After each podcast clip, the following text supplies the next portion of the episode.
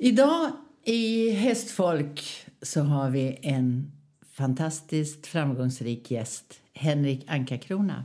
Förbundskaptenen som med sitt lag har vunnit OS-guld, VM-guld, Nations Cup i Spruce Meadow ibland många andra framgångar ute på den internationella arenan. Jag heter Elisabeth Lundholm. Välkommen till min podd Hästfolk.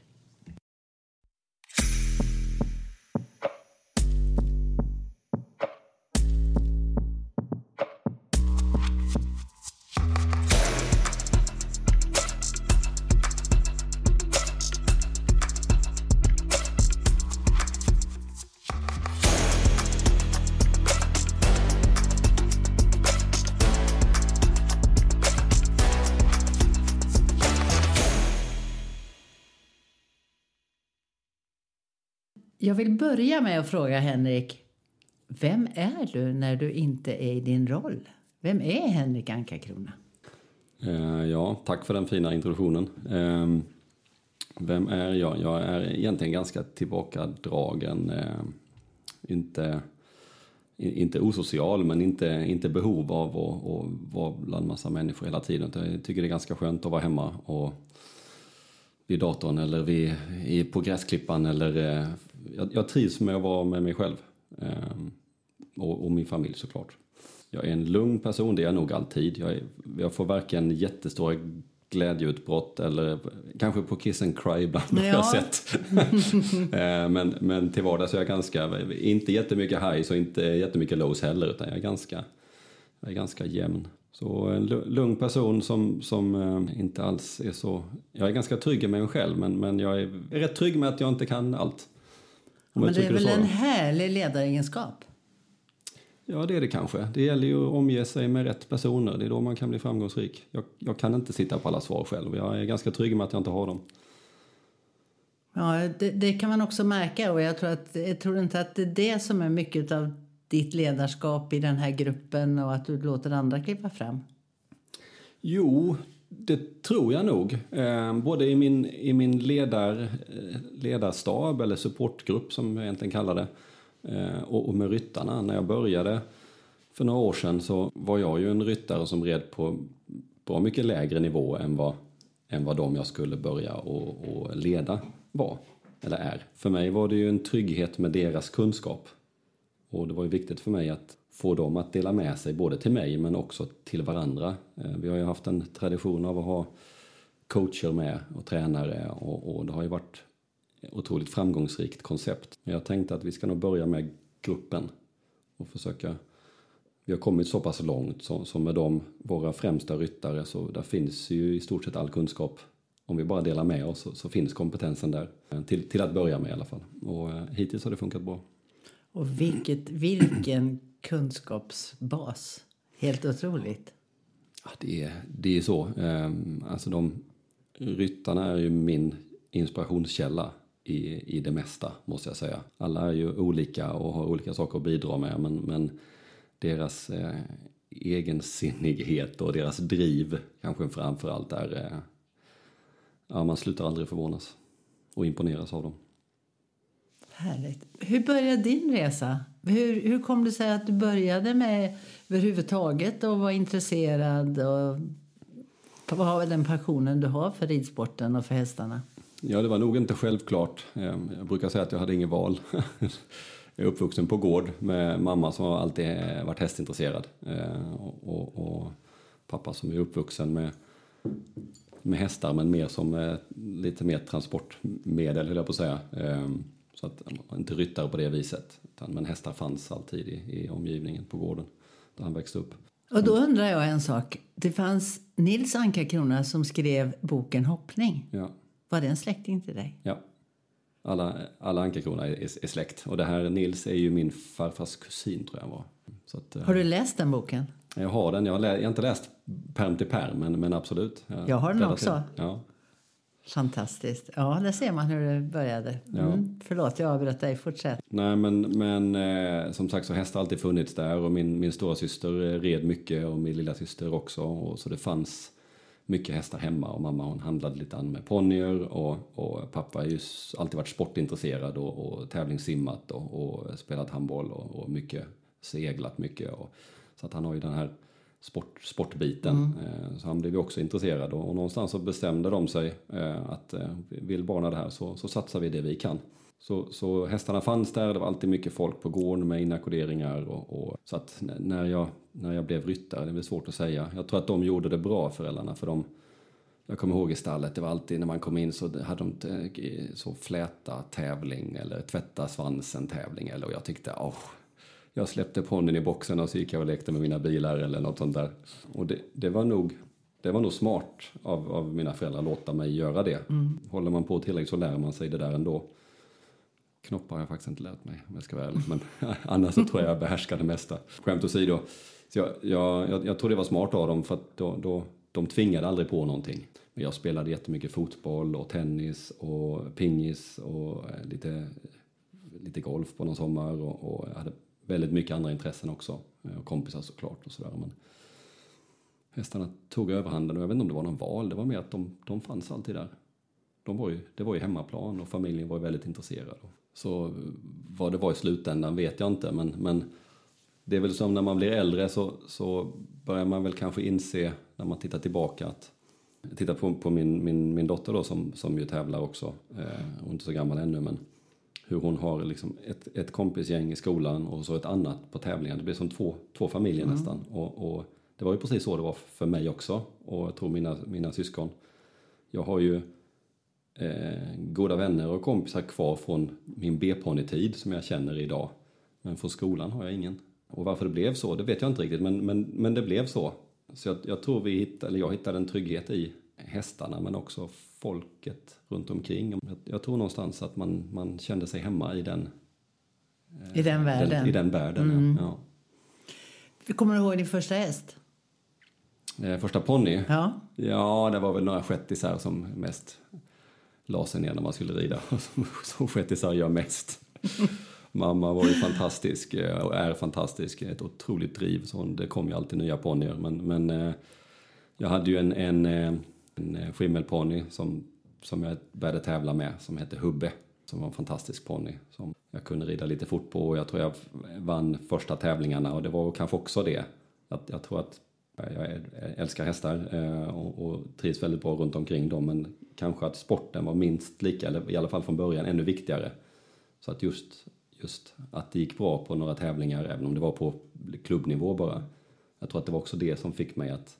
Som triggade igång som, dig? Som triggade igång ja. någonstans. När du sen hade flyttat ifrån gården så att säga, eller när du blev mera vuxen, vad, vart tog du vägen då? Vad hände sen? Ja, det var, det var nog aldrig någon självklarhet eh, att det skulle bli hästar. Det är det kanske fortfarande inte, även om tiden börjar tala emot att man gör något annat. Men, men eh, efter skolan, jag tävlade ju väldigt mycket under skoltiden. Mm. Och blev faktiskt engagerad i förbundet också, i, i ungdomssektionen och till och med i, förbundsstyrelsen på gymnasiet. Eh, av en, mer av en tillfällighet kanske. Men, eh, och mamma har alltid pushat och mina föräldrar att åka utomlands och, och göra någonting. Eh, oavsett vad så alltid pushat oss ut i det, i det okända.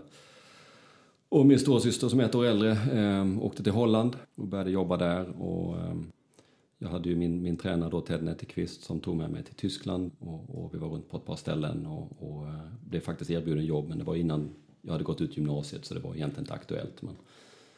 Så efter gymnasiet så det är klart att jag ska åka utomlands, för det har jag blivit inpräntad med hela tiden. Och då var det ganska naturligt att det blev häst. Um, och jag fick då också av en tillfällighet en, en tjej som uh, jobbade som hästskötare åt Jörund Dubbeldam, en svensk tjej som jag träffade i Falsterbo. Eh, berättade att eh, Hans Horn, som jag knappt visste vem det var, letade eh, jockey eller webberidare. Så jag satte mig på tåget och, och åkte ner och, och, fick jobb. Och tänkte att ett, ett år eller någonting får man göra för det har jag hört att man ska. Det, det blev sju år. Oj. Ja. Vad, vad lärde du dig där? Vad var, hur var din tid där? Ja, jag tror jag... Om man, om man pratar om som människa, hur man formas och hur blir man som man är och, och arv och miljö och allt det där. Allt man utsätts för formar en. både bra och dåligt. Mm. Så jag blev väl den jag är idag. Eh, jag kanske var det innan, men det förstärktes. Man fick ju ett otroligt kontaktnät. Eh, det förstod man inte då. Hade man varit lite visare mm. så hade jag haft ett ännu större kontaktnät, tror jag. Men, det verkar som du har ett som räcker till. Ja, jo, ehm, det får man väl säga. Man fick lära sig ta hand om sig själv och, och att, att det, är en, det är en ganska hård värld där ute. Mm. Vill man någonstans så är det upp till en själv. Det gäller att bygga, bygga sin, sin omgivning och, och um, lämna ett avtryck. Det är en sån tramsig grej som jag brukar säga till, till eleverna när man är ute och, och ger lite clinics och sådär. Som är li, lite töntig men det var någon som sa det till mig som jag har med mig att varje gång man är på ett ställe så är det som att man släpper en sten i vattnet. När man släpper en sten så, så går det lite vågor runt om. Precis. kommer massa vågor. Och det är så, har man varit på ett ställe så släpper man en sten, en själv, och vågorna går ut. Och man, det är upp till en själv om det är positiva eller negativa vågor som går ut. Det är faktiskt något som jag har tagit med mig. Väldigt bra bild tycker jag. Ja, det har funkat för mig. Mm. Jag får påminna mig själv om det ibland när man är på, inte på jättebra mm. humör. Men, men man vet aldrig vad det är för en person man träffar. Eh, vad den har för bakgrund eller vad den har för möjligheter eller vad den, om jag bygger en relation, vad kan det leda till i mm. framtiden? Man har ingen aning. Så varför inte ta tillfället i akt? Att, att i alla fall, man behöver inte överdriva någonting, men man kan lämna ett gott intryck. Och ofta räcker det bara att säga hej, hur mår du? Trevligt att träffas. Klokt. Titta personen i ögonen. Mer, mer, behöver man egentligen inte göra för att ha lämnat ett någonstans. De kanske inte kommer ihåg en, men, men kommer de ihåg en så är det i alla fall att ja, men det var ju inte en, en, en otrevlig prick i alla fall. Nej, och det, det är egentligen ganska fascinerande att veta att man gör ett avtryck var man än är så lämnar man någonting, som du säger, lämnar en sten efter sig som ger ringar på vattnet. Jag tror det, för att var, varje, man lever ju i, i, sin värld eller sina mm. världar med, med sina vänner kanske och, och, i arbetslivet och i det sportsliga som ju för oss kanske är detsamma då men, men eh, varje värld är ganska liten. Mm. Det är samma personer som rör sig runt. Man har inte riktigt råd, om man ska bygga någonting så man, man har inte riktigt råd att äh, inte uppföra sig eller inte. Det vet man ju själv om man har träffat på någon som tycker det här var en jobbig prick. Stöter man på den igen, det är det första som kommer upp till mig att usch, nej det där, den personen vill jag nog inte ha för mig, det, det, det tar energi. När du, när du var där, så, hur var han som ledare eller som tränare och, och förebild? Var han en, en, någon som Tog du med dig väldigt mycket från honom eller kände du? Jag började hos, hos eh, Hans Horn då, sen var mm. jag runt lite grann. Eh, jag var hos honom ett år ungefär. Det var ju väldigt speciellt. Om man har träffat Hans Horn så vet man att det är ingen person som man springer upp och är, är tjenis med direkt. Han har ett litet uttryck, sen när man lärt känna honom så är han ju jättebra men när jag förstod vad han faktiskt har åstadkommit och då var mm. man ju som en liten mm. Vad, vad säger man, fluga på väggen mm. i bästa fall. Så det tog några månader innan jag ens, tror jag, vågade titta honom i ögonen och säga, säga hej i stort sett. Men, men eh, de tog väl hand om mig, det var, det var hårt, det var mycket jobb och, och eh, det gällde att, att, någonstans att prestera men jag kunde ju ingenting. Alltså, jag hade ju ridit mästerskap som ungdomsryttare i Sverige men, men jag kunde ju ingenting egentligen. Varken om, om hästhantering eller ridning eller om, det är klart jag hade några former av grunder men i deras ögon så hade jag inte så mycket kunskap.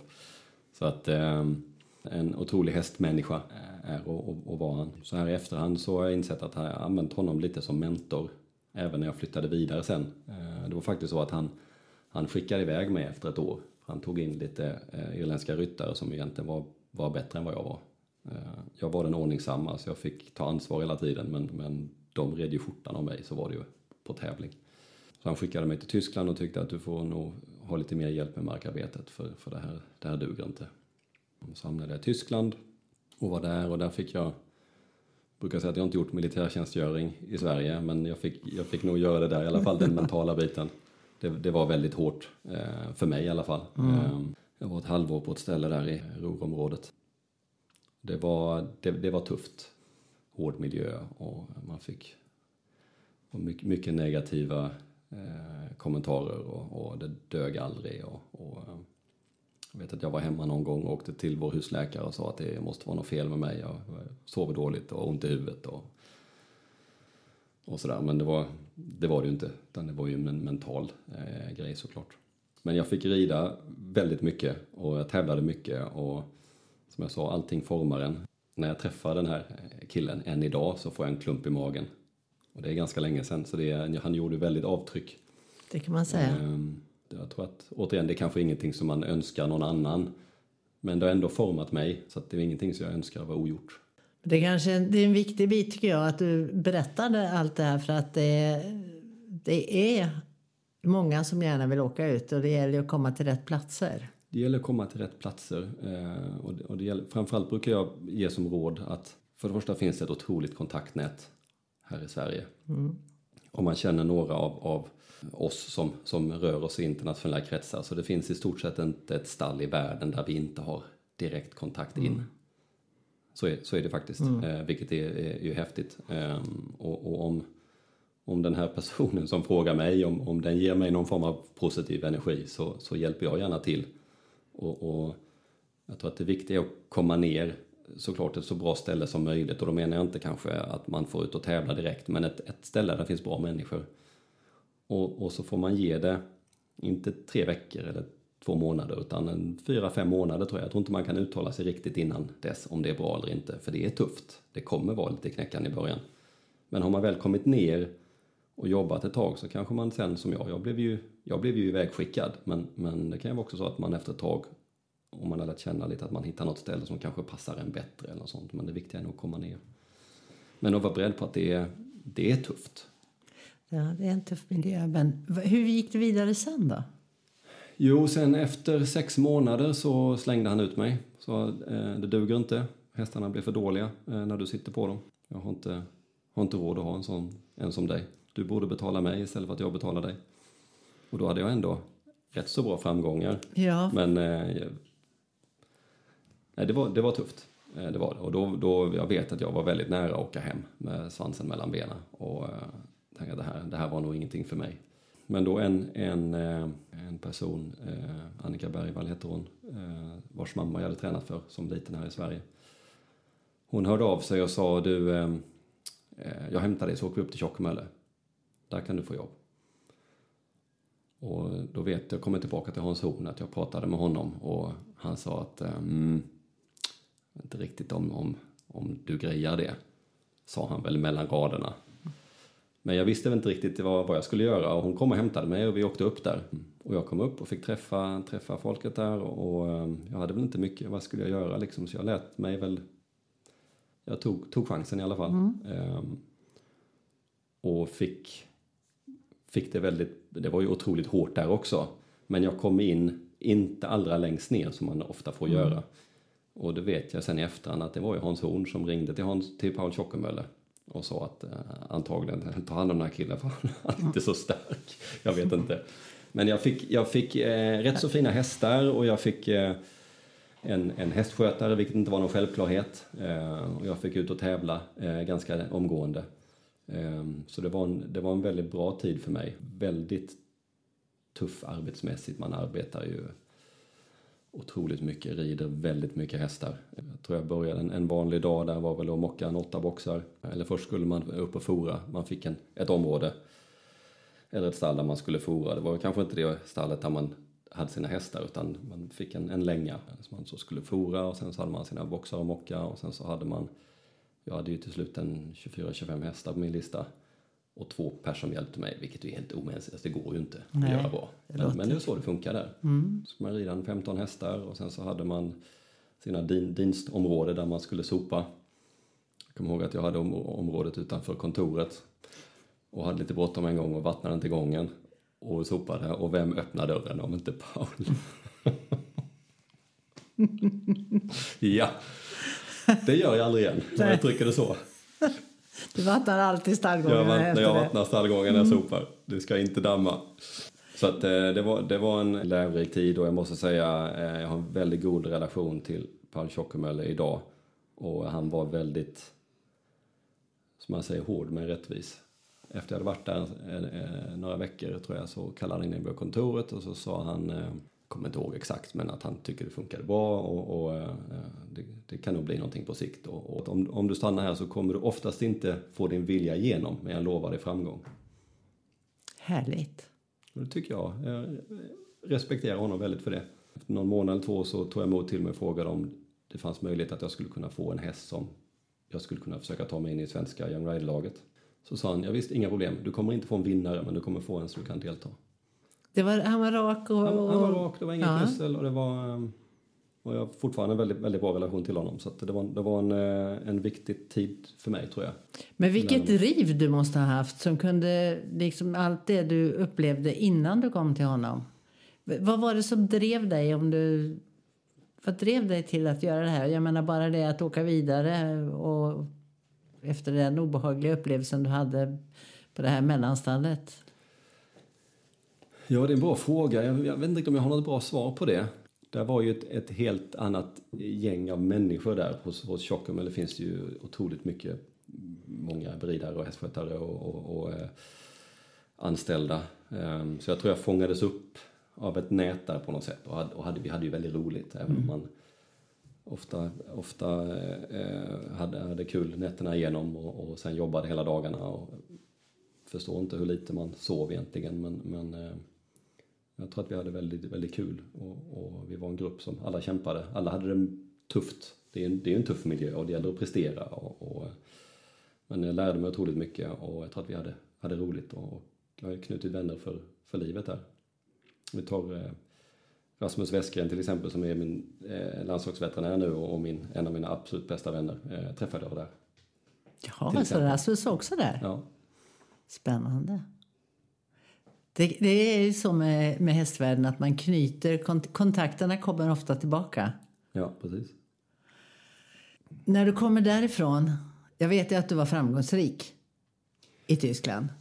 Ja, det var jag. Jag hoppade inte. Jag, som sagt, jag fick ju göra ett Young Rider-EM där. Det gick i och för sig inte speciellt bra, men, men eh, jag vann ju Hannover championatet till exempel, vilket är ju fortfarande någonting som jag är stolt över. Eh, för det är när man springfärdig när man kommer upp mot eh, 9,0 och så, då är det ändå, tycker jag, någonting Det som jag är stolt över. Nej, jag kommer ihåg där, det, första gången jag fick en bedömning. Ja, Ni vet ju såklart, men de lyssnarna, man, man kan få upp till 10,0 som är det bästa då.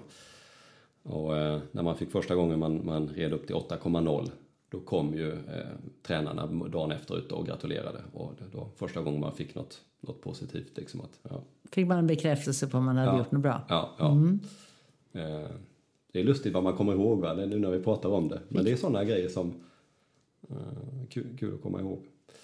Nej men sen var det ju faktiskt så att eh, Hans Horn hörde av sig och frågade om vi ville komma tillbaka. Efter ett år lite drygt tror jag hos, hos Paul. Vilket ju var en otrolig bekräftelse för mig. Att han som hade skickat iväg mig för att, för att eh, ridmässigt dög jag inte. Eh, att han ville att jag skulle komma tillbaka. Så det var jag ju inte svår på att göra. Hos Paul där tror jag på ett år hade tävlat en, eh, säkert drygt 70 hästar. Eh, olika. Och vi tävlade som mest tror jag 18-19 dagar i månaden. Och det var alltid så att man körde fram och tillbaka. Det var inte så att man stannade över natten. Så jag tror att jag hade ju lärt mig jättemycket av att stanna kvar där. Men, men det blev nog när, när Hans hörde av sig att det, det kunde jag inte tacka nej till. Så jag åkte tillbaka till honom och, och eh, tävlade eh, och fick lite mer stallansvar eh, hos honom. Men sen var det bara ett halvår lite drygt så fick jag erbjudande om att åka till eh, ett annat ställe i Holland och det var det här Audi-stallet och Audi-teamet. Och det är också faktiskt det här med, eh, jag snackade om stenen i, i vattnet där. Det är intressant, hur, hur, hur fick man det erbjudandet? Varför ringde de just till mig? Och då var det som så att, att killen som var anställd där, han slutade och hon som var stallchef hade varit hos Alvin Tjockemöller med en tysk ryttarinna där som, som hästskötare. Brodern till Paul. Precis. Eh, och ställena ligger bredvid varandra. Och eh, de stod uppstallade där men red med oss en del. Och den här eh, Yvonne som hon heter, hästskötaren, det var ingen som jag hade någon direkt men man hade väl sagt god morgon och, och lite sådär. Och hon rekommenderade eh, ägaren där på Audistallet att kontakta mig. Och det är också varför just, just mig. Det var inte, det, jag, jag tror inte att det var jag den som stod ut mest ridmässigt men, men det är ju inte bara att man ska vara väldigt duktig som ryttare. Det ska man vara, men, men man måste kunna föra sig, man måste kunna hantera folk i sin närhet och, och allt det där. Så hon, hon hörde av sig först och då sa jag nej, men jag har ju, Hans har ju bett mig komma tillbaka, det är ju här jag ska vara. Och så ringde hon några gånger och sen eh, var jag ute med, med och käkade middag med en, en, en irländsk kille som eh, jobbade hos en ryttare eh, i närheten. Och så berättade jag det här. Och så sa han på, på, på sin, eh, sin, med sin irländska dialekt med, med ordval som jag inte ska ta här, men din dumma jäkla... Ja. Mm. Ska du inte ens åka och titta? Snart kommer du se någon Audi-ryttare rida stora tävlingar på TV och du har inte ens varit och provat. Så jag lämnade middagen och gick ut och ringde och sa att jag kommer gärna och, och, och träffar. så det är så mycket tillfälligheter ja. någonstans som, och det är väl lite det jag vill, vill berätta, att man, man ska alltid jag tror man ångrar det som man tackar nej till. Man ångrar sällan det när man tittar tillbaka det som man, som man gjorde. Man måste våga. Ja, man måste, måste våga kasta sig ut där. Och jag brukar säga att det som känns lite obehagligt, det ska man nog hoppa på för att det utvecklar. Och du åkte och provade? Jag åkte och provade och fick, eh, fick anställning. Ja. Vad sa Hans Horn? Han var väl inte helt nöjd. Men jag, tror han, han förstod det. Mm. Han hade ju inte de ambitionerna tävlingsmässigt med sitt stall eh, under, den, under den perioden. Det var det som var skillnaden egentligen. Det var det som var skillnaden. Mm. Att där fick jag tillgång till, till bättre, bättre, eller bättre, äldre hästar i alla fall. Mm. Och som inte, eh, inte målet var att sälja dem eller, eller att de skulle gå in i avel. Eh, och, och, tillgång till, till bättre tävlingar. Som ju en ryttare som jag inte hade tillgång till för att jag hade ju inte de meriterna. Eh, men, men med sponsorn i ryggen så, så öppnade de dörrarna sig. Vilken spännande väg dit. Ja, lite, lite brokig. Kommer du ihåg när du kom till det innan du hade börjat jobba på det här Audi-stallet? Kommer du ihåg vad du hade... Vad var din dröm? Gick du och, och drömde om någonting speciellt? Eller hade du en... Eh, hade du tänkt att, att bli kvar hos Horn? Det hade du förmodligen tänkt, men du måste ju ha haft ändå en dröm. Nej, men drömmen var väl alltid att, eh, att tävla och på så hög nivå som möjligt. Jag tror aldrig jag haft någon sån här liksom, eh, 10-15 års plan. Nej. Rätt eller fel, men, men eh, jag har, det har inte riktigt blivit så. Utan jag har trivts med det jag gjort och sen så har dörrar öppnats och stängt, stängts. Eh, och, och, som sagt, den öppnades när jag kom när där och jag tänkte här har jag chansen att få få komma ut och tävla. Mm. Och det var ju det, är ju det, man, det, var det jag ville mm. såklart. Eh, och jag hade gjort ungdomsmästerskapen, tre, fyra stycken och, och kom upp som senior och det, är, det är en helt annan sak. Eh, att få den erfarenheten och komma ut på de tävlingarna, det, det, det kunde inte jag tacka nej till i alla fall. Och där då? Berätta vidare. Hur, hur blev det sen? Ja, det blev ju en annan sak. För det, det var det ju tävlingar som var det främsta eh, syftet. Och vi skulle hitta hästar och det fanns ju ett gäng hästar men, men han var ju intresserad av att hitta, hitta mer och, och eh, tävlingsplaner och även den här vad jag fick lära mig där, själva sponsorbiten. Där var ju i mitt, i mitt avtal så stod det att inom ett år ska du prata holländska och eh, var mycket på tävlingar. De sponsrade ju ett, ett team då med, med Emil Hendrik som ju inte är aktiv ryttare längre men aktiv i sporten och Erik van der Flöten och, och Michael van der Flöte som var ponnyryttare då bara. Han är mm. en av världens bästa ryttare idag men, men eh, på den tiden var han inte så gammal. Så komma in i, i, i, det, i det gänget var ju fantastiskt. Och sen var det ju, istället för att man åkte mer till endagars tävlingar så åkte man ju på meeting och, och över, över hela Europa. Så det var en väldig förändring snabbt. Vad, vad var det största när du tänker tillbaka? Hur länge var du där? Jag var väl där i fyra år ungefär, 01, 2 till 05. Vad är det mesta du tar med dig därifrån? När jag tänker tillbaka så tänk vad mycket bättre jag kunde gjort om jag haft lite mer kunskap.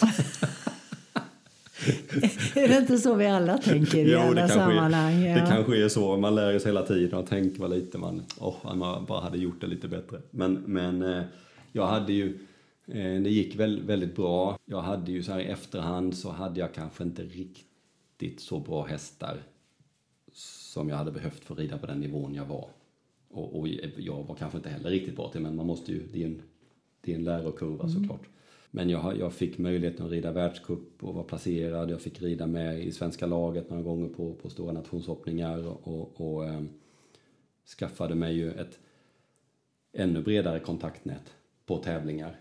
Vilket ju var otroligt värdefullt. Så, så komma ut och, och få se fler tävlingsplatser och, och eh, få se rida mot de, de bästa i världen. Eh, det är klart att det är en otrolig eh, inspiration och, och till och med vara med och, och, slå dem någon gång i alla fall.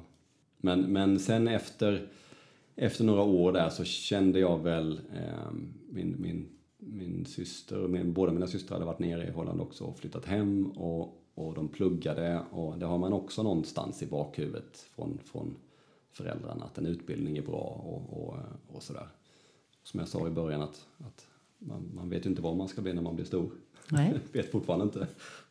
Och, och, jag hade väl kommit lite till vägs ände tror jag där, som jag sa med hästmaterialet. Jag, jag kunde inte riktigt fortsätta tävla på den nivån som ägaren ville. Eh, och vi hittade inte riktigt eh, hästar, eh, om han var kanske inte riktigt villig att investera det som behövdes för, för att ligga på den nivån. Så jag ville väl tävla på lite lägre nivå, jag började komma lite mer till insikt. Och jag sa väl upp mig något år innan jag lämnade. Och då satt vi ner och pratade och så kom vi överens om att vi, vi fortsätter ett tag till. Och sen så efter något litet år senare så var vi ganska överens om att det är dags att gå skilda vägar. Och då stod jag också vid ett lite vägskäl i, i, i livet kanske. Vad, vad ska jag göra nu? Mm. Ska jag, ska jag eh, flytta till ett, till ett nytt ställe? Det finns ju alltid, alltid beridarjobb. Eller ska jag åka hem? Och, och kände väl lite grann där någonstans att, att efter då sju år någonting så hur många har jag lärt känna som inte håller på med den knasiga världen som, som vi är i? Och jag, jag, jag kunde, tror inte jag kunde räkna till en, en handfull. Så någonstans fanns det väl ett litet sug om att vad, vad finns det mer i, i, i världen egentligen, i livet? Och som sagt, systrarna var i Lund och pluggade och, och eh, berättade att de hade, det, det var ju kul och, och en annan värld. Så jag, jag flyttade hem tog det som ett, ett tillfälle eh, och började plugga lite handelsrätt och, och lite sådär. Sadeln var i bakluckan på bilen. Jag körde mest runt och red i olika stall. Folk hörde av sig. Och sen så fick jag frågan kort senare av eh, Peter Eriksson och eh, Ankan, Ann-Katrin Karlsson på Flyinge om jag ville komma, komma dit. Och då var jag väl egentligen inte sen på, då, jag trodde ridtermen tog överhanden. Så jag var där och tänkte, nej men det kan jag väl, det är ju kul eh, att få rida med Peter Eriksson tänkte jag ju. För jag hade ju någonstans under min tid i Europa lärt mig att eh, det finns mycket kvar att lära. Och då få sitta och rida med Peter Eriksson varje dag, det var jag inte svår och, svårlockad till. Så då började jag jobba där. Så jag blev kvar där sen ganska länge. Träffade min, min eh, nuvarande fru där och Ingrid och eh, red ju från början Eh, enbart med hingstar och red mot hingstprov och, och annat. Men tävlade även hingstar på lite högre nivå under Petrus överseende då. Hamnade sen eh, även lite som, som utbildare, att jag, att jag utbildade mig till tränare och, och hade lite elever. Och fick även lite stallansvar och, och personalansvar över, över eh, beridare och annat. Så att jag, jag tror det var en, en, viktig tid för mig också där och, och lärde mig mycket. Sen blev det väl att mm, Ingrid och jag eh, kunde bygga upp med hjälp av hennes eh, föräldrar ett, ett, eh, en egen anläggning i eh, utkanten av Flyinge och började driva egen verksamhet. Det är alltid kul att bygga, bygga mm. själv, bygga någonting. Mm. Och det var väl ett ganska naturligt steg så här när man ser tillbaka. Så vi hade elever och, och jag red ju red på dagarna och höll träningar på kvällarna. Tävlade, tävlade mycket men allra mest på nationell nivå med både unghästar och, och upp på, på högre nivå. Så det var också en, en viktig del. Eh, man fick lite mer ansvar. Eh, det är väldigt enkelt att vara anställd. det har man också fått lära sig. När du kom hem då, det var ju ändå, ändå väldigt annorlunda för när det gäller att vara professionell ryttare här hemma och typ Tyskland, Holland där det finns ett väldigt, väldigt stort tävlingsutbud. Mm. Och kanske inte vi kan, har samma utbud här. Eh, vad kände du när du kom hem att det här skulle jag vilja påverka? Ja, så är det ju. Det är säkert mycket. Vad jag kommer ihåg mest faktiskt som jag, var att eh, nere i, det är ett annat, lite annat klimat eh, där nere, i ett hårdare klimat. Och det är mycket som, som jag inte tycker är bra med det. Mm. Men någonting jag saknar lite var att komma hem, att man kommer undan med mer ridmässigt här hemma. Mm. Där nere, om jag, om jag kom lite stort på ett kryss, då fick man direkt, vad gör du? Fokus. Mm. Håll inte på håll inte på så här, utan mm. här gör man Varenda, varenda sak var lite mer övervakad och lite, men man tvingades hålla lite mer kvalitet i allting för att man hade ögonen på sig och, och dög det inte så fick man höra det direkt. Det saknade jag lite när jag kom hem. Mm. För det kanske höll min skärpa uppe lite. Eh, å ena sidan så hade jag ridit så mycket så jag kanske skulle ha den skärpan själv men om man nu tittar i Sverige så, så ehm, det kanske inte bara är Sverige utan allting mjuknar och då har väl en poäng men, men det är vill man komma någonstans så måste man kunna ta kritik och man behöver ha någon som övervakar. Eh, och man måste kunna ta man måste kunna lämna känslorna lite grann vid sidan av.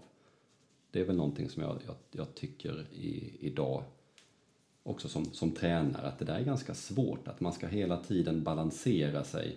Jag upplever det som att jag måste alltid tänka på att det får inte låta negativt. Man får aldrig säga att det här duger inte. Det kanske man får, men jag har gjort det ett par gånger och fått höra att sådär, så kan man inte göra. Så, så det är väl någonting som jag tycker försvinner lite grann och det finns säkert positiva saker med det också men, men man måste också lära sig att det är, det, det är hårt, det är tufft. Ska man komma någonstans måste man kämpa och man måste få kunna höra att det där duger inte. Och då liksom fundera igenom och komma tillbaka bättre. Sen, sen finns det såklart, jag menar, sporten är så annorlunda i intensitet framför allt. Mm. I, i, eh, nere i Tyskland, Holland, Belgien, Frankrike. Mm. Det är så mycket mer av allting, det går så mycket fortare. Eh, och det finns ju både bra och dåliga eh, effekter av det. Jag tror att vi har en ganska sund eh, tidsaspekt här hemma. Jag kan tycka att det går lite fortare också ibland, men, men jag tror att vi ger hästarna lite mer tid. Jag kommer ihåg när jag flyttade hem, jag har aldrig varit så bra på eh, handel, men när jag flyttade hem så hörde de ju av sig och sa ja men perfekt, då kan du scouta lite i Sverige för oss. Mm. Så. Jag kommer ihåg att jag skickade ner någon film på någon yngre häst och fick liksom inget svar ens. Som jag tyckte att ja, men det är ganska fin, men tänkte, ja, jag, jag fattar väl ingenting. Så vet jag att ett par av de där som de såg senare ett par år sen bara, varför har du tagit till om den här hästen? Så säger jag, men det gjorde jag. Men, men de, det måste gå mycket fortare. Den mm. var som femåring inte riktigt där den behöver vara för dem för att de ska kunna eh, omsätta den. Nej. Att det tar för lång tid och det kostar för mycket pengar.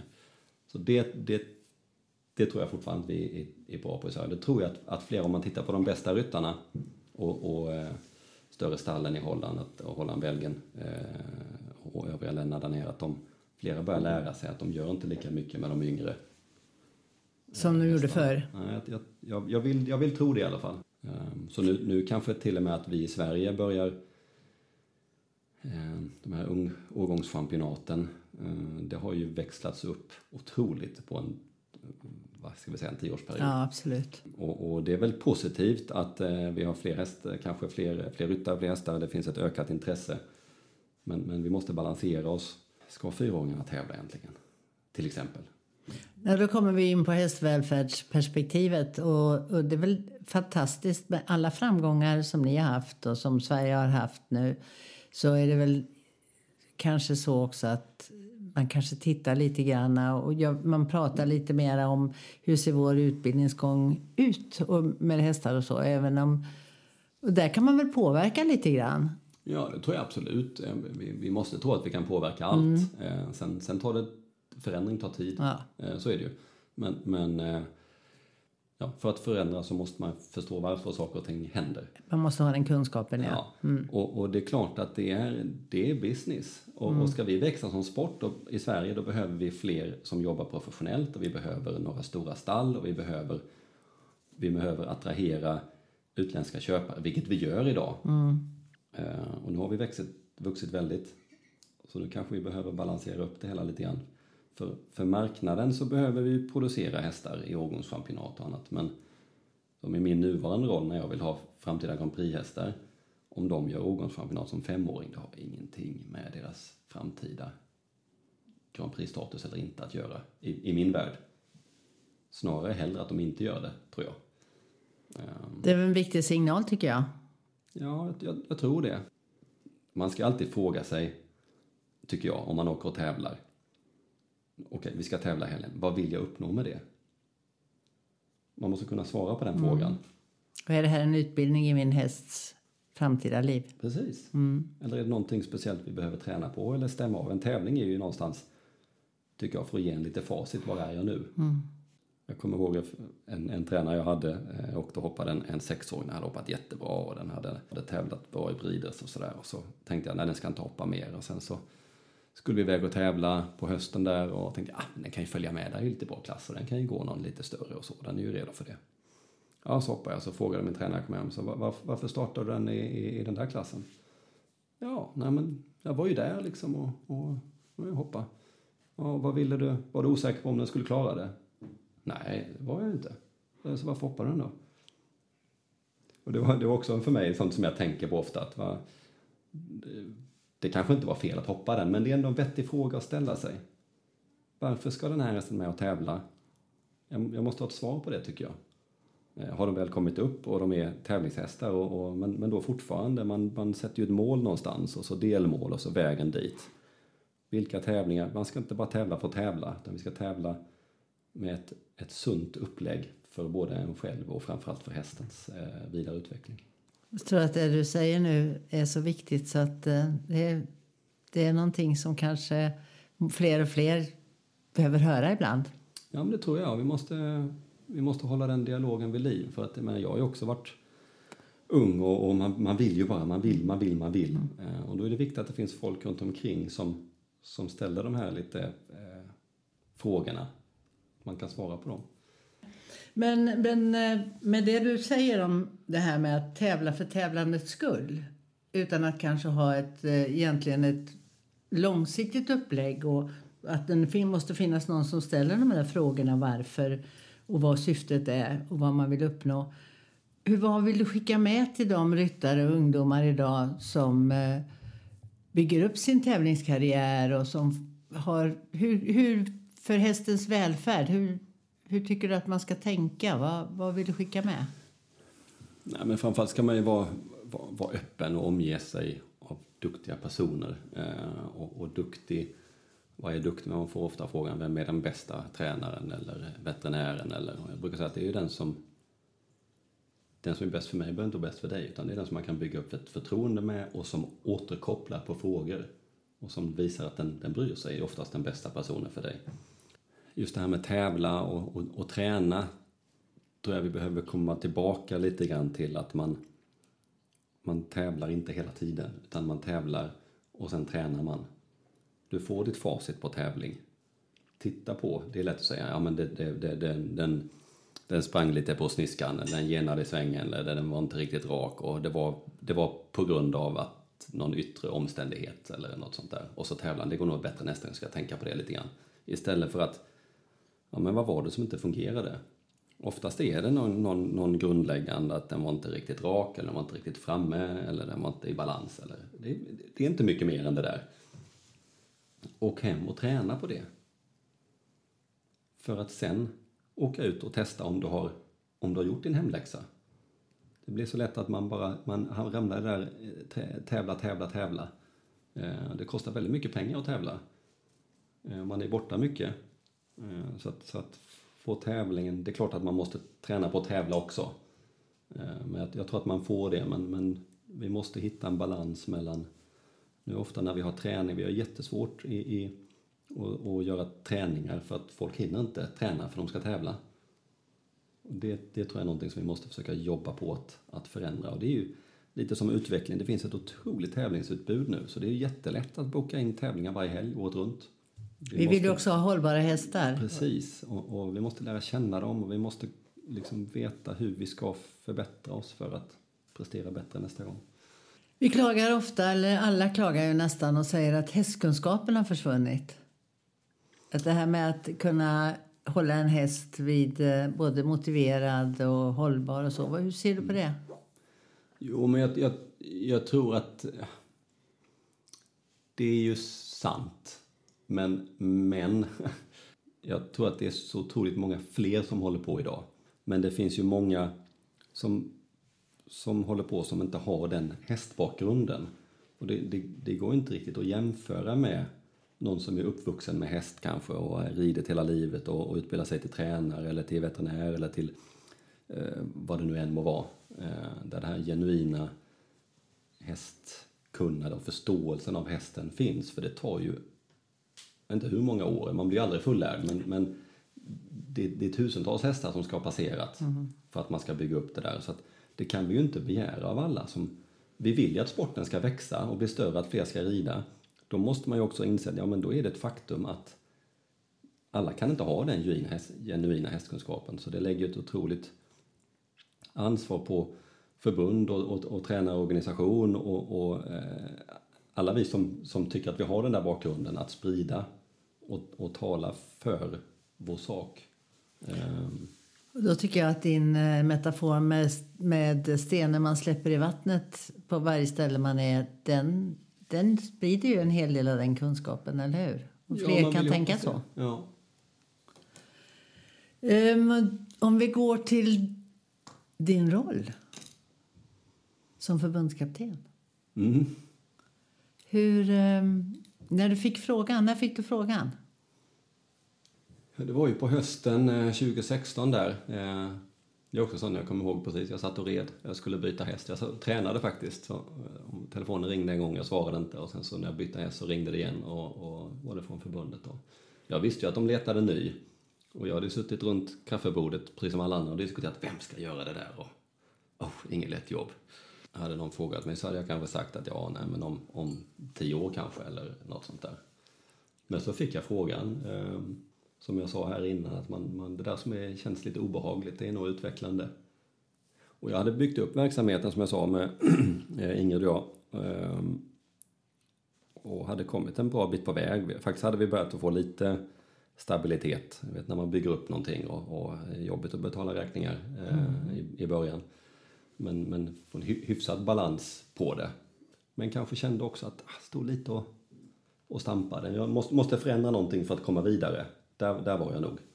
Ehm, även om jag hade kommit upp och tävlat, jag red till och med Falsterbo eh, det året och, och kvalade in till det stora. Och så där, så att, um, hade några fina hästar och några bra hästägare och så. Men, men uh, jag, jag, tror det här drivet att komma vidare. Och uh, jag brukar prata om att man oavsett tror jag vilken bransch man är i, men, men att man behöver fler sten att stå på. Mm.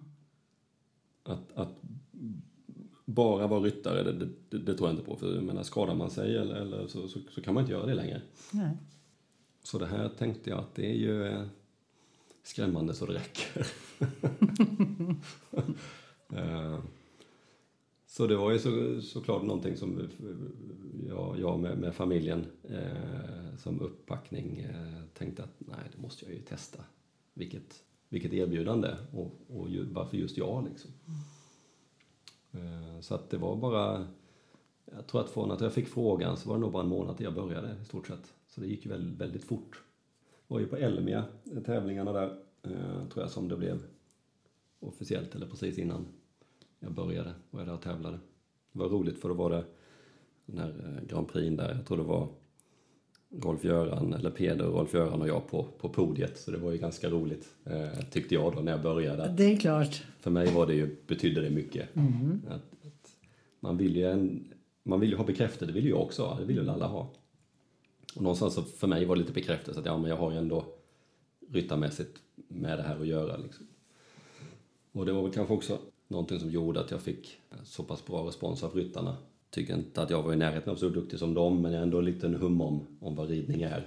Ja, det var ju lite väl ödmjuk kanske. Men... ja, jo, kanske, men, men jag tror att, att de, de tyckte uppenbarligen inte att jag var, inte hade någon koll, om man uttrycker det så.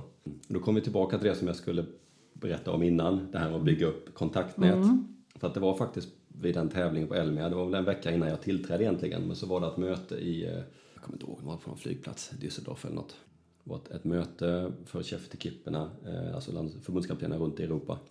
Mycket jobb med det där, olika frågor som diskuteras. Och eh, då bad de mig åka ner på det mötet. Det får jag, det får jag göra då. Mm. Och kommer ner, eh, kommer ihåg, jag kom in i rummet här och då sitter, men nämner jag massa namn nu här, men Otto Becker för Tyskland och Rob Ehrens för Holland och Rodrigo Pessoa för Irland var han väl då eh, och eh, Henk Noren och ja, hela det tunga gardet liksom. Och så kommer jag in där. Men jag kom in och då tittade de och sa Hej Henrik, vad kul att du är här. Så någonstans, även om jag inte kände dem så, så visste jag mycket väl vem de var och de visste mycket väl vem jag var. Det, det var ju fantastiskt. Och någonstans så, så eh, vad jag kunde se på deras min så, så, så tyckte de inte att jag var en, en helt värdelös prick. Liksom. Så att, um, det var en väldigt bra början. Det gav mig mycket positiv energi och lite trygghet liksom att, att uh, jag blev välkomnad in i gruppen på något sätt. Det låter som en, en bra början. Det, det, var för, för mig var det ju väldigt, eh, eh, och det var väl ingenting som jag hade ens funderat på när jag tackade ja. Liksom, de internationella relationerna, jag tänkte ju på vad kommer ryttarna säga om mig mm. som, som ledare. Liksom. Mm. Eh, men jag förstod ju sen att det finns så många mer dimensioner på det där. Om du går, tänker på, på din tid som, som från att du började och framåt. Vad, var det som du tänkte dig eller vad, har, vad, har du, vad känner du är det som har hänt under resans gång när det gäller ditt sätt att leda gruppen? Ja, det är så mycket mer än jag hade tänkt mig, eh, tror jag. Men som det gick så fort så jag vet inte riktigt om jag hade liksom mentalt tänkt igenom allting. Men, men eh, relationen med ryttarna tror jag att, att jag, det blev nog så som jag hade eh, hoppats eller tänkt mig. Och då menar jag inte eh, positiv eller negativ relation utan arbetet med tävlingar och mot mästerskap och, och, och sådär. Även om eh, jag har mycket mer kunskap idag så, så var det väl ungefär så som jag trodde att det skulle vara. Men sen allt annat jobb, både inom Ridsportförbundet med olika grupperingar där man blir involverad och har kommittéer och annat och, och eh, de, de, internationella relationerna. Jag sitter ju idag som vice ordförande i internationella förbundets hoppkommitté där jag blev invald enhälligt av alla cheftekipperna, vilket också är hedrande. Och jag sitter i Europeiska förbundets eh, arbetsgrupp för hoppning. Och, så att jag är ganska engagerad, eller väldigt engagerad kanske man ska säga. Det låter mer väldigt, ja. Um, men det är väl också det att jag, jag tycker det är intressant och, och brinner för, för utveckling och, och påverka. Um, så att det har blivit, det är ju mycket, mycket mer än jag ens hade kunnat föreställa mig. Men fantastiskt roligt. När du kommer till när du, du vet att ni har ett stort mästerskap framför er. Hur tänker du då? Med upplägg och vad är viktigt? Viktigt är att varje ryttare som har det som mål känner att när det kommer fram till en uttagning så ska de ha fått så bra möjligheter som möjligt att få en plats och också kunna prestera. Det, det, det tror jag jag brinner för att den, den, individuella planen för varje ryttare ska bli så bra som möjligt. Och det är ju, en, det är inte alltid möjligt, men, men så långt det går så att ingen ska kunna komma och säga att jag fick inte chansen. Hur ofta träffar du ryttare? Jag träffar dem nästan uteslutande bara på tävlingar. Jag har inte mycket samlingar, så, så få samlingar som möjligt. För det första så tycker ryttarna det är jättejobbigt. och så är det också, de tävlar väldigt, väldigt mycket. Mm. De är borta otroligt mycket hemifrån. Och som jag var inne på här innan, när, när de inte tävlar så vill jag att de ska vara hemma och träna och, och, och vara med sina familjer. Mm. Då vill inte jag plocka dem två dagar till. Om det inte är någonting som verkligen måste tas itu med. Men ju närmare jag kan vara dem, Eh, det är därför jag reser mycket, för att vara mycket på tävling. Ju närmare jag kan vara, ju, ju snabbare får jag nys om det är någonting som behöver justeras eller om det är någonting som gnager någonstans. Eh, då kan man ta itu med det direkt och då förhoppningsvis behöver det inte bli den där stora grejen som man måste samla en hel grupp för att reda ut. Ehm, och är det något lite mindre, det har det varit också, men då försöker jag att åka en tävling där de är och så får jag sätta mig ner med dem och det här måste vi reda ut. Inte behöva blir något ståhej i media eller eh, liksom att sprida sig ut och det blir bara, jag, jag, jag gillar inte eh, oreda i leden. Jag tror att det är väldigt få grejer man inte kan reda ut med att bara sitta ner och snacka om det om man gör det i tid. Och det handlar också om att bygga upp en relation så att någon hör av sig till mig för jag kan ju inte veta allt. Då har man också fått lära sig det här med personen som sitter framför sig. Det är inte alltid man känner personen. Några ryttare har jag lärt känna ganska väl. Mm. Men, men många har jag, men jag har ingen sån relation. Det kan inte jag begära att ha med ryttarna. Det är ju de som får öppna upp sig i så fall. Men vad lite man vet om personen som sitter framför sig. Hur har dens dag varit? Eller hur har den senaste år varit? Det var någon, någon ryttare någon gång som jag tänkte, asen vad den beter sig märkligt liksom. Kan den inte bara vara normal. Liksom, ingenting funkade. Så fick jag höra sen några dagar senare att nej, men då hade ju en, en, en familjemedlem gått bort en vecka tidigare. Och då kan man tycka, varför berättade den inte det å ena sidan? Men det kan ju inte jag begära. Men det ger en också en lite grann att när, när man tycker att någon inte fungerar så, fast jag vet ju inte vad den har varit med om. Så man, man blir väldigt, man lär sig att bli ganska lyhörd liksom och, och eh, det är lätt att man bara kör på sin grej och så förstår man inte sig på någon och då bara viftar man bort istället för att liksom, ja men okej, men då kanske jag får låta den personen vara lite grann eller låta den fråga om, om hur den vill ha det, eller vad det nu kan vara. Men just det här att, att eh, försöka se, se person, personen och man kanske inte förstår sig på alla ibland men då får man kanske leva med det. Ja, alla är ju inte lika. Nej. Jag vet när vi var i eh, Tokyo så var ju när, när ni med ert lag, ni hade ni var, man såg och man kände i luften hur otroligt fokuserade ni var från att ni kom och hur ni höll er för er själva och, och verkligen var i er tunnel och, och så. Hade ni pratat igenom jättenoga innan hur ni ville ha det eller var, var det någonting som, som bara ändå kom? Det är jag förmodar att det är likadant på alla de framgångsrika tävlingar ni har varit på sen dess också. Men det var så påtagligt. Man nästan kände, eftersom jag var där med fälttävlan, så kände jag när man var i stallet, man kände det. När man mm. närmade sig stallet med era hästar och med alla. Det var en otrolig fokusering. Ja, det, det var det. Och, och, eh, det är ju någonting som eh, å ena sidan, det har ju växt fram under lång tid, mycket längre tid än vad jag har varit där egentligen. För att ryttarna har, har ridit med varandra länge och ridit mästerskap ihop tidigare. Men, men jag kanske låter dem ännu mer vara någonstans för att laget ska fungera och vara starkt så måste individen må bra och få utrymme. Det här med jaget och laget. Det mm. måste vara tillräckligt med utrymme för jaget i laget. Tycker jag är den mest eh, bästa beskrivningen egentligen. Så det, det tror jag att, att eh, vi alla är överens om. Alla vet om det och det, det, gör också att det finns ingen som tar illa upp om någon liksom, ja, ja, man behöver inte säga nu går jag, utan passar det inte eller man tröttnar på att lyssna om några sitter och, och tramsar eller tjafsar eller vad det nu var så reser sig någon upp och går och det finns liksom ingen som ens lyfter på ögonlocket. När man sitter med en grupp och man inte känner någon då har man någonstans, oh nej men nu var jag otrevlig eller och så lägger man energi på det och det, ska man prestera på den nivån. Det får inte finnas några sådana. Och det kan, när vi är bara den lilla, lilla gruppen, då, då kan vi ha det så. Eh, det är därför jag är väldigt mån om att hålla gruppen så tajt som möjligt. Att alla måste vara införstådda med det. Och jag vet någon utifrån som har liksom varit med någon gång och tyckt att vi är märkliga ni är liksom. Men, men det är ingenting som vi eh, reflekterar över egentligen. Vi, vi, vi vill ha det så. Jag tror att det är en styrka.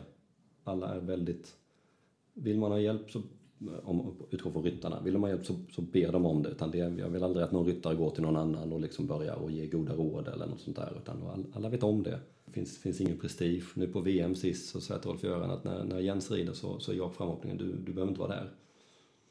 Och säga det till Rolf-Göran liksom, som är den kanske absolut mest kompetenta erfarna ryttaren i, i, i världen kanske. Säga att det, du behövs inte. Och det, det är inga problem. För det, ju, det är inte så att ja, nej, men, nej, men jag har ju massa att erbjuda, absolut, men in, inte, här, inte just här just nu. Och, och, det blir aldrig någon, ens någon grej av det och det tror jag att, att vi har kommit väldigt långt i det där att jaget måste få det utrymmet att kunna säga hur, hur, och de här ryttarna har ju, det är skillnad beroende på vilka ryttare det är. De här ryttarna är så otroligt erfarna och vet hur de vill ha det och vi har pratat igenom det innan. Så, så att det, det, tror jag är en styrka. Det är väl lite det som kanske upplevs utåt. Att vi har pratat igenom tillräckligt innan för att alla vet vad som, vad som gäller. Alla kan sina roller, men det är ja. också en bra förebild tycker jag för, för alla just att lära sig av. Ja. Att man ger utrymme till dem som är med att få lov att göra det och inte förändra det trots att man rider i ett lag. Men det bygger ju på att man har grundförståelse för att man ändå är del av någonting större. Mm. Det är skillnad att rida som individuell och rida i ett lag. Mm. Även om man får sitt eget utrymme så påverkar man ändå de andra. Det, det, är någon, och det, det är egentligen, tycker jag, sunt förnuft. Eller allmän hyfs, eller kalla det vad, vad, vad man vill. Liksom. Att man, man, man tar hänsyn på något sätt eh, lite mer i en grupp. Eh, så det bygger på att det där fungerar. För att man ska kunna ge frihet, frihet inom, inom, ram, inom en ram. Ja, men det är härligt att se. Och det, om, du, om du jämför nu, vi tar, om vi nu tar alla de stora segrarna, de stora mästerskapen. Eh, tycker du att det har förändrat sig någonting? Har du förändrat ditt sätt att se på det framåt efter eh, OS-guldet till exempel? Eller har, eh, känner du att det här har påverkat gruppen ännu mer att vara ännu mer hungriga? Ja, hungern har ju inte stillats hos någon. Nej. Eh, och det är jag väldigt mån om, både hos ryttarna men, men, men kanske framför allt hos ledar supportteamet. Eh, för att, att ryttarna de drivs ju av, ja. av, av sin egen framgång och sin mm. egen eh, business och rörelse och, och sådär. Jag pratade med ryttarna om i, i vintras där att det är väldigt viktigt för mig att få feedback från dem. De får aldrig känna att vi inte är lika drivna som dem. Mm. Nej. Vi är ju en, en liten tre, tre, fyra, fem pers liksom i, i, i supportteamet. Både från som sitter på kansliet och, och som är ute med dem. Att vi, vi måste vara lika hungriga. När de går in på banan så måste de känna att alla som är runt omkring har gjort allt som finns i deras makt för att de ska kunna prestera. Sen inne på banan, när, när klocka, startklockan går, då kan man inte göra mer. Då kan det gå, man kan vinna och man kan komma, komma sist eller till, menar, det, så, så, är, så är sporten. Det kan ju vara tillfälligheter som lär man sig också att man kan inte påverka allt. Men fram till de går in på banan så kan man egentligen påverka jättemycket. Um, och, och har man pratat igenom, pratat igenom allting och, och, att alla som är där vet vad deras uppgift är och ingen, ingen har egentligen behov av att stå i centrum utan alla vet vad de ska göra och man gör det. Då inger det en väldig trygghet. Ja, det märks utåt också. Så himla... Man blir imponerad och man jag tror att också att väldigt många tittar på och ser och försöker förstå vad det är som händer när det sker såna stordåd som ni har gjort. För det, det är ju historiskt. Alltså det är helt otroligt. Så att eh, det, ja, det är härligt för oss andra att uppleva det också, skulle jag vilja säga. Om... Ehm, det finns ju naturligtvis hur mycket som helst att säga om det. Men jag, det är, i första hand så undrar jag för dig? Din drivkraft idag? Har den förändrats på något sätt? Är några, har du flyttat ditt fokus från det du hade för tio år sedan till idag?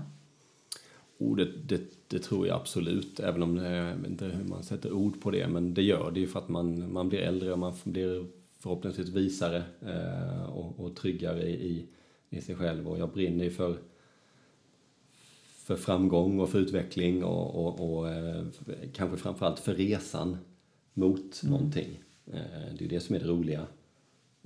Som sagt, när man väl kommer till mästerskapet då, då får man göra det bästa av vad som finns där och då. Det går inte att påverka så mycket längre, mer än att ta bort störmoment och annat.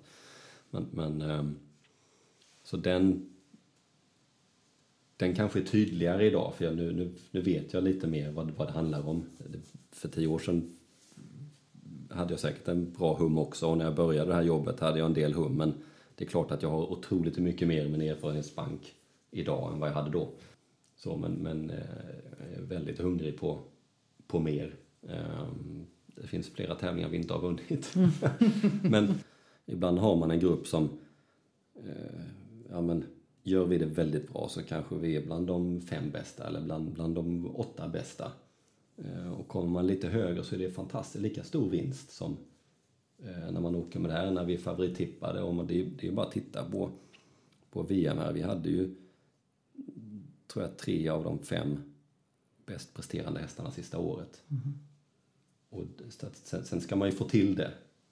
Men, men åka dit då och, och, inte sikta på att stå överst på pallen, det är för mig det är ju konstigt. Då, man, då tror man ju inte på sig själv vi, har ju, vi hade ju den kapaciteten när vi mm. åker både till Tokyo och till, till, eh, till Härning. Eh, men, men om man inte har den kapacitet eller det recordet bakom, då får man ju sätta ribban någon annanstans. Och når man upp till den då så är det ju jättehäftigt.